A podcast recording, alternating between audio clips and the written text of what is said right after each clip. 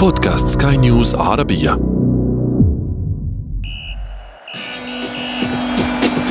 أثير الكرة.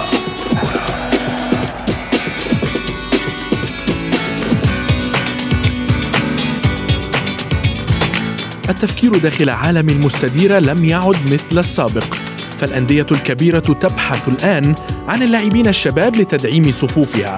ربما اكتشفوا أن كثرة النجوم الكبار في الفريق ليست مثمرة كما كانوا يعتقدون، وربما في الفترة الحالية تحديداً يكون البحث عن الشباب سببه الرئيسي هو ما تعرضت له هذه الأندية من نكسات اقتصادية جراء فيروس كورونا. وبالتأكيد ليس هناك أفضل من البطولات الدولية والقارية للشباب، والتي بالطبع من بينها دورات الألعاب الأولمبية، للظفر بما تبحث عنه هذه الأندية. واليوم في أثير الكرة نناقش ونحلل مدى جدوى هذه البطولات في استقطاب الأندية للشباب. معي أنا محمد عبد السلام، ولكن دعونا أولا نبدأ من العناوين. أندية العالم الكبرى تبحث عن ضالتها في بطولات الشباب. لماذا لا يستغل اللاعبون العرب مثل هذه المناسبات بالشكل الأمثل؟ وفي فقرة ما لا تعرفونه عن كرة القدم نكشف لكم قصة أصغر لاعب يوقع عقد رعاية في تاريخ المستديرة. أثير الكرة. أهلا ومرحبا بكم في حلقة جديدة من أثير الكرة. الاهتمام بالشباب أمر طبيعي لدى كافة أندية العالم، ليس فقط قطاع الناشئين لديها، وإنما حتى استقطابهم عبر متابعتهم في البطولات التي تقام لهم، والتي يأتي على رأسها كأس العالم للشباب وبطولات أمم القارات، بالإضافة إلى الأولمبياد.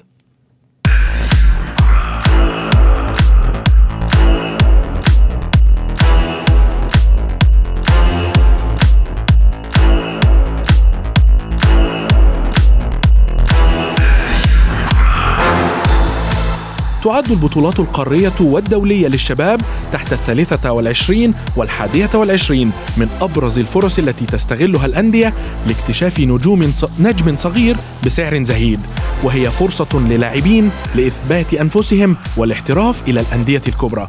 دعونا نستمع إلى تقرير الزميلة شذى حداد ثم نتابع.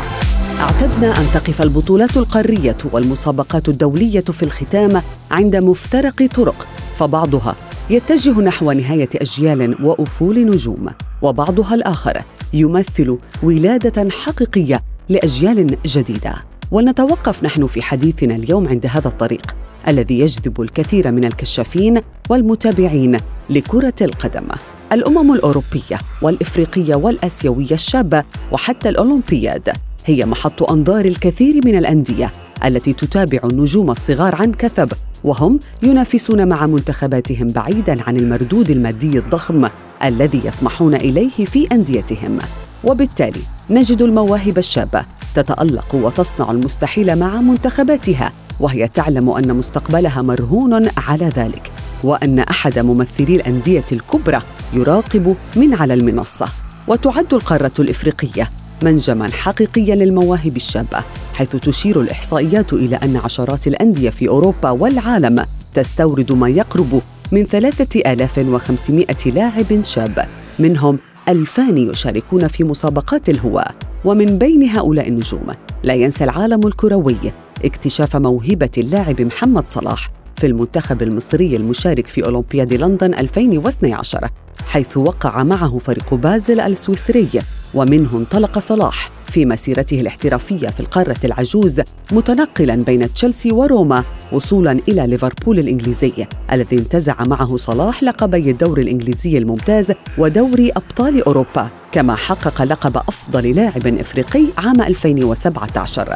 وفي أمريكا اللاتينية، حيث قصة النجاح التي كتبت تاريخاً جديداً على البساط الأخضر، وذلك حين شارك ليونيل ميسي في كأس العالم للشباب في هولندا عام ألفين وخمسة، حيث حقق ليو لقب هداف المونديال برصيد ستة أهداف، وأصبح بعدها لاعباً مهماً وأساسياً في منتخب التانغو، ليكون في عام ألفين وستة أصغر أرجنتيني يلعب في كأس العالم، وبات يحتل مركزاً أساسياً في تشكيلة فريقه الإسباني برشلونة. ولم يكن مونديال هولندا تحت سن عشرين عاماً مصدر اكتشاف موهبة ميسي فقط، بل تمكن مواطنه الكون إكويرو من لفت الانتباه بأداء ملفت ليخطفه أحد الكشافين في نادي أتلتيكو مدريد الإسباني ويوقع معه عقداً عام ألفين وستة، وكان هذا القرار أحد أنجح القرارات التي اتخذها الروخي بلانكوس، حيث سجل إكويرو أكثر من مئة هدف في مئتين وأربع وثلاثين مباراة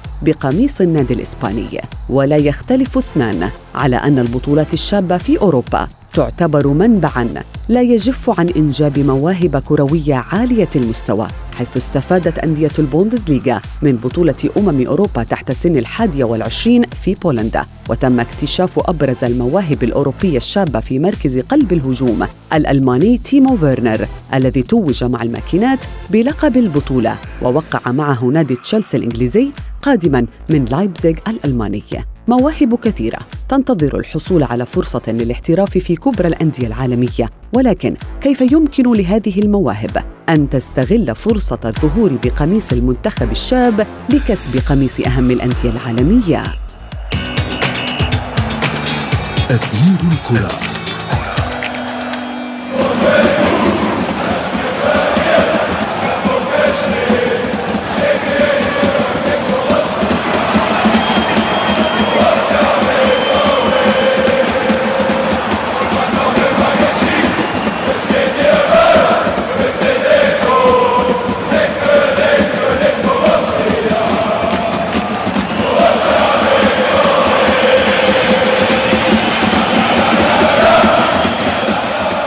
بزغ نجم الكثير من نجوم كرة القدم حالياً من وراء البطولات القارية والدولية التي تقام للشباب، خاصة, خاصة تلك التي تقام للمنتخبات تحت سن الثالثة والعشرين والحادية والعشرين.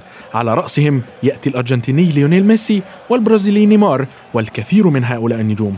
فكيف يستغل فكيف تستغل الأندية مثل هذه المناسبات للظفر بالنجوم الشباب، وكيف يجب على اللاعبين استغلال تعطش الأندية لهذه الفرص؟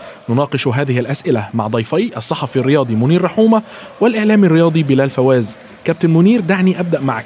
مسألة البحث بحث الأندية عن اللاعبين في بطولات الشباب ليست جديدة، لكنها زادت هذه الفترة. في رأيك ما السبب؟ تحية طيبة محمد، ومسي عليك ومسي على كل مستمعي سكاي نيوز عربية. طبعا مثل ما ذكرت أنه الاهتمام بالمراحل السنية والفئات الأقل من الفريق الأول زادت خلال السنوات الأخيرة، خاصة مع التطور التكنولوجي وزيادة الاهتمام الإعلامي بكرة القدم بالتحديد. أصبحت كرة القدم صناعة، والصناعة دائما لها طبعا أساسيات في العمل، وهناك اهتمام قاعدي للوصول باللاعب إلى مستوى عالي. فكانت هذه المكانة الكبيرة للمسابقات المراحل السنية ولتطور التعامل مع المواهب الكروية. لم يعد الفريق أو النادي ينتظر طويلا لكي يعني يختار لاعبين للفريق الأول. أصبحت الخارطة الطريق ترسم مبكرا بالنسبة للمواهب. هناك كشافين تقريبا خاصة بالأندية الأندية الكبرى العالمية موجود موجودون في كل أنحاء العالم، يتابعون الأكاديميات ويتابعون البطولات الصغيرة والكبرى والمسابقات الرسمية والودية، ويتابعون كل ما يعني تفرزه كرة القدم من مواهب أو من مؤشرات لمواهب كروية صاعدة. فالبطولات في السنوات الأخيرة طبعا هناك تشجيع حتى من الأندية نفسها. هناك العديد من الأندية العالمية تنظم مسابقات ودية ومسابقات في أنحاء الدولة بهدف وحيد، وهو اكتشاف المزيد من المواهب واستثمار هذه المواهب في طبعا التعاقد معها لاحقا والاتيان بها إلى أكاديميات النادي. فأعتقد أن كرة القدم اليوم اختلفت عن الماضي، أصبحت صناعة، وهذه الصناعة أصبحت يعني تقوم على أساسيات اقتصادية مهمة جدا، وهو متابعة اللاعبين عن طريق استثمار الذكاء الاصطناعي والإحصائيات التي توفرها الآليات الجديدة في متابعة اللاعبين والرياضيين، وأصبحت الداتا جاهزة لكل اللاعب كرة القدم يخطو بخطوات يعني أولى في عالم هذه الساحة المستديرة، وتكون هذه الداتا منطلق للكشافين طبعا تقديم النصائح للأندية بالتعاقد مع هؤلاء الموهوبين. نعم بلال، كابتن منير تحدث عن الكشافين، في رأيك كيف كيف يتعامل الكشافين مع البطولات مثل هذه البطولات للشباب؟ آه بداية تحية لك محمد والكابتن منير لكل المستمعين.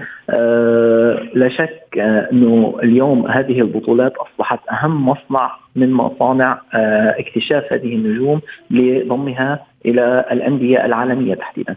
اليوم الكشافين يتعاملون ممكن تكون طريقة أو يقسم إلى طريقتين، منها طريقة اكتشافية أو بحث ضمن طبعا أي كشاف يبحث عن لاعب، طبعا هناك بعض الأسس وهناك بعض الأمور اللي بيمشي عليها. اليوم تقدم العلم وتحديدا الرياضة أصبحت غير أن صناعة، أصبحت الرياضة درس علم، فبالتالي هناك كثير من الأمور اللي بيمشي عليها الكشافين لكي يكتشفوا اللاعب. والأمر الآخر الموضوع الاقتصادي، اليوم الكشافين يكون متعلقين مباشرة مع مع وكلاء الأعمال أو وكلاء لاعبين.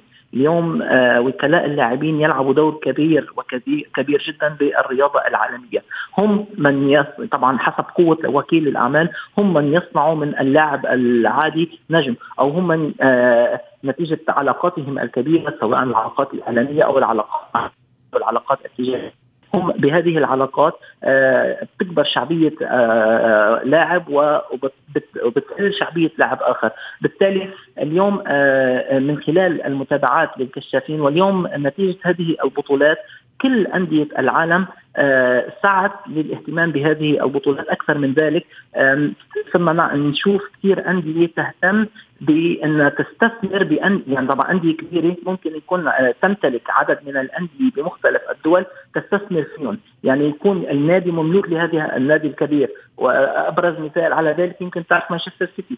آه مانشستر سيتي هذا النادي الكبير يمتلك أكاديميات ويمتلك آه آه فرق في مثلا الدوري الأسترالي أو آه في في في أي في أي بلد آه آه لكي يقوم باكتشاف أي لاعب ممكن أن ينضم لأكاديمية مانشستر سيتي، أو آه لا ليس إيش لا ممكن أن يستثمر بهذا اللاعب ويبيعه بالمو بالمواسم ال ال ال أو بال يعني بالمرحلة المقبلة يبيعوا للأندية. فبالتالي الكسب يكون كسب رياضي وحتى كسب اقتصادي أيضا من هذه. نعم، ولكن بلال اقتصاديا من الناحية الاقتصادية للكشافين، هل تعتقد أن الكشاف عندما يكتشف شاب صغير سيكون له عائد مادي كالذي يجنيه من وراء النجم الكبير؟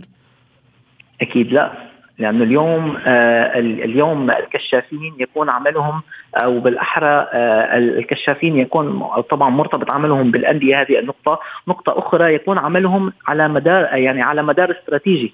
آه اكتشاف النجم يكون بداية، فرق عن اللاعب العالمي. طبعا جني الأموال لا يكون في في المرحلة الأولى، إنما يكون في المراحل اللاحقة. اكتشاف طبعا يعني ما نقول اكتشاف نجم يعني هو لاعب مغمور لا يعرفه الكثير. هذا الكشاف نتيجة الإحصاءات ونتيجة الأرقام ونتيجة الأمور اللي سجلها ممكن من خلال هذه الأمور من خلال هذه النقاط من خلال هذه الأعمال ممكن أن ينتقل بها لكي يضعه على سكة أن يكون نجما في المستقبل. نعم. بالتالي اكتشاف اللاعب الصغير طبعا جنب إذا اقتصاديا لا يقارن باللاعب الناجح.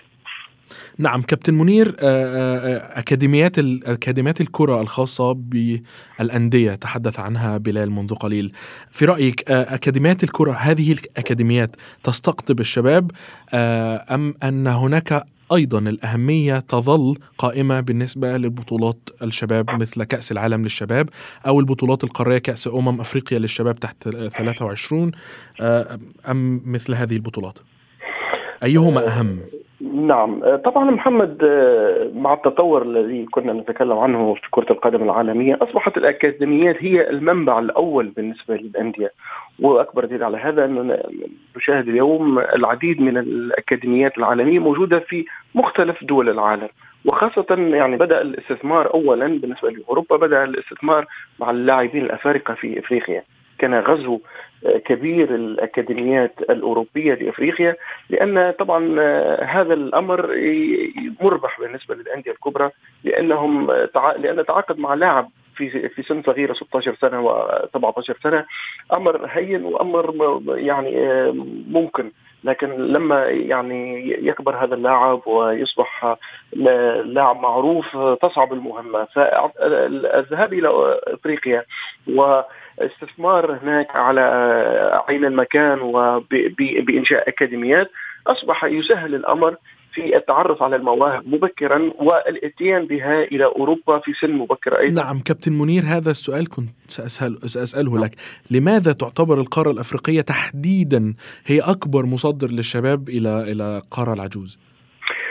احنا لو لو شاهدنا في السنوات يعني ثلاث عقود الى الوراء، خاصه مع منتخبات، لما نجح منتخب الكاميرون، لما منتخب منتخب السنغال في البروز على مستوى العالمي في كؤوس العالم، والعروض القويه التي قدمتها الكره الافريقيه في ذلك الوقت كان يعني بمثابه يعني الانتباه للأندية الكبرى في العالم أن منجم كرة القدم الحقيقية موجود في في أوروبا، في يعني في في أفريقيا عفوا، والاتيان باللاعب الأفريقي بسن متأخرة في في العشرينات أمر صعب بالنسبة للتأقلم والانسجام مع عادات أوروبا وتقاليد أوروبا. فكان لابد من زرع أكاديميات في القارة الأفريقية ثم الاتيان بهما يعني بعد ذلك في في في سن معقوله سبعة عشر ثمانية عشر سنة حتى يتأقلم وينسجم بسرعه مع الكره الاوروبيه.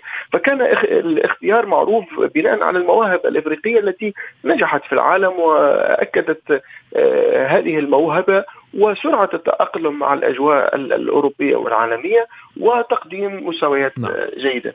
نعم اللع... اللاعبون الأفارقة بلال اللاعبون الأفارقة أثبتوا جدارة، لماذا لم يستغل اللاعبين العرب مثل هذه الفرص؟ آه سؤال مهم جدا. اليوم اللاعب العربي إذا فينا إذا ممكن نبلش بخلاصة وننزل للتفاصيل. التكوين التكوين التكوين تكوين اللاعب الأفريقي يختلف كليا عن تكوين اللاعب العربي. بالمقابل طبعا اللاعب الأفريقي هو يعتبر لاعب فقير ويمكن يلعب الكرة ولا لديه القوة الجسمانية، أما اللاعب العربي بكثير من الدول العربية بكثير من الدول العربية كرة القدم أو تكوين صغار السن لا يكون على أسس علمية ولا يكون على أسس مدروسة، بالتالي ممكن أن يكون هناك تكون هناك هواية، ونتيجة هذه الهواية ونتيجة أول سياسات الرياضية في معظم البلدان لا تهتم كثيرا بالرياضة أو لا تهتم كثيرا باللاعب الناشئ واللاعب صغير العمر. نعم ولكن ولكن في بلداننا العربية هناك مواهب كثيرة جدا لدى اللاعبين، يعني هناك لاعبين صغيري السن لديهم مواهب أكثر من من لاعبين أفارقة وحتى أوروبيين. مئة بالمئة هناك مواهب وهناك كثير من المواهب، إنما ليس هناك اهتمام واحتضان بهذه المواهب. يعني أنا بحكي بإيه؟ طبعا هناك بلدان عم نشوف التأسيس الرياضي فيها كيف عم تكون، إنما بجل العالم العربي هناك عدم اهتمام بهذه المواهب. ممكن يكون لعدم وجود المال مثلا أو أو مثلا لعدم وجود الأكاديميات، ممكن أن يكون ممكن أن يكون لعدم وجود بطولات لهذه اللاعبين الصغار بالعمر، وهذا وهذا هناك أمثلة كثيرة على هذا على هذا النوع من عدم الاهتمام بهذه المواهب. بالإضافة إلى ذلك إضافة إلى ذلك اليوم اللاعب العربي ممكن أن تحضره، ممكن أن يكون جاهز مثلا للدخول في بطولات، إنما وقت البطولات يكون تسليط الضوء عليه والضغط عليه. ببعض بكثير من الأحيان اليوم الضغط الزائد على اللاعب ممكن أن يأتي بالنتيجة العكسية، وهذا الشيء ممكن أن يكون موجود عند اللاعبين العرب نتيجة الضغط الزائد ونتيجة الاهتمام الكثيرة، ممكن أن يأتي إلى وقت وقت وقت الجد، يعني إذا كنا نقول تكون النتيجة عكسية، بالتالي لا يستطيع أن يعطي كل ما عنده، وهذا الشيء وهذا الشيء ممكن أن يؤثر عليه سلبيا. نعم. أنا ممكن ممكن أعطيك مثال بلبنان. اليوم الاهتمام الاهتمام باللاعبين صغار العمر باللاعب صغير العمر في الخارج أو مكون أو يتكون في خارج لبنان، ممكن أن يكون يعني أول شيء أخذ التفكير الاحترافي منذ منذ صغره، وبلش وتابع موضوع التحصيل الرياضي، ممكن تكون نتائجه نتائجه مميزة عنده حتى على صعيد لعبه في المستقبل. أما التكوين في ليس هناك أكاديميات تهتم باللاعبين، ليس هناك مثلا بطولات بطولات يشارك فيها هذا اللاعب، بطولات خارجية، يعني ممكن يكون هناك بطولات محلية نعم، إنما ليس هناك بطولات خارجية يشارك فيها اللاعب لكي يأخذ الخبرة، لكي يكون عنده احتكاك، بالتالي يصل للبطولات التي ممكن أن يشارك فيها، يكون هذه كله موجود. ليس هناك معسكرات للاعبين الصغار بالعمر، وهذا كله يؤثر، خصوصا إنه اللاعب الصغير يعتمد على إنه عم ياخذ خبرة أو عم ياخد عم ياخد من المدربين وغيره. نعم. بالتالي عدم وجود هذه المعسكرات ممكن أن تؤدي نعم. إلى نتائج العكسية. بلال، نأمل أن أن نشاهد جميع المواهب العربية تحترف إلى الخارج ونراها تحقق الكثير. شكرا جزيلا لك، كنت معي الإعلام الرياضي بلال فواز وأيضا الصحفي الرياضي منير رحومة. أثير الكرة.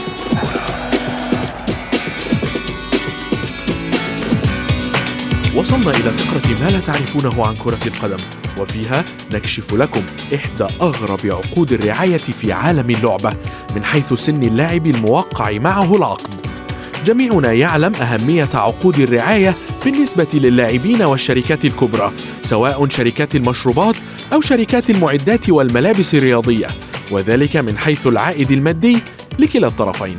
وحينما وقع البرغوث الأرجنتيني نجم نادي برشلونة ليونيل ميسي عقد رعاية مع إحدى الشركات الرياضية الكبرى، كان يبلغ من العمر حينها خمسة عشر عاما، ومن ثم أتى عقد رعاية النجم البرازيلي الشاب ولاعب فريق باريس سان جيرمان نيمار، والذي كان أيضا مع شركة معدات رياضية كبيرة، وكان حينها لم يتم عامه الثالث عشر.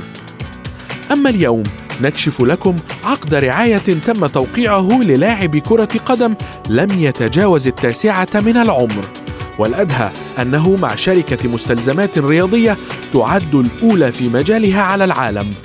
اللاعب هو كاون باسيلي، ناشئ فريق سانتوس البرازيلي، وبموجب هذا العقد تتكفل الشركة بملابس ومستلزمات باسيلي داخل المستطيل الأخضر وخارجه. يذكر أن توقيع هذا العقد يعد سابقة في تاريخ كرة القدم لصغر سن اللاعب وما قد يقدمه للشركة ولفريقه. بهذا نكون قد وصلنا وإياكم إلى صافرة النهاية من حلقة اليوم، انتظرونا في حلقات جديدة. كنت معكم أنا محمد عبد السلام، إلى اللقاء. أثير الكرة.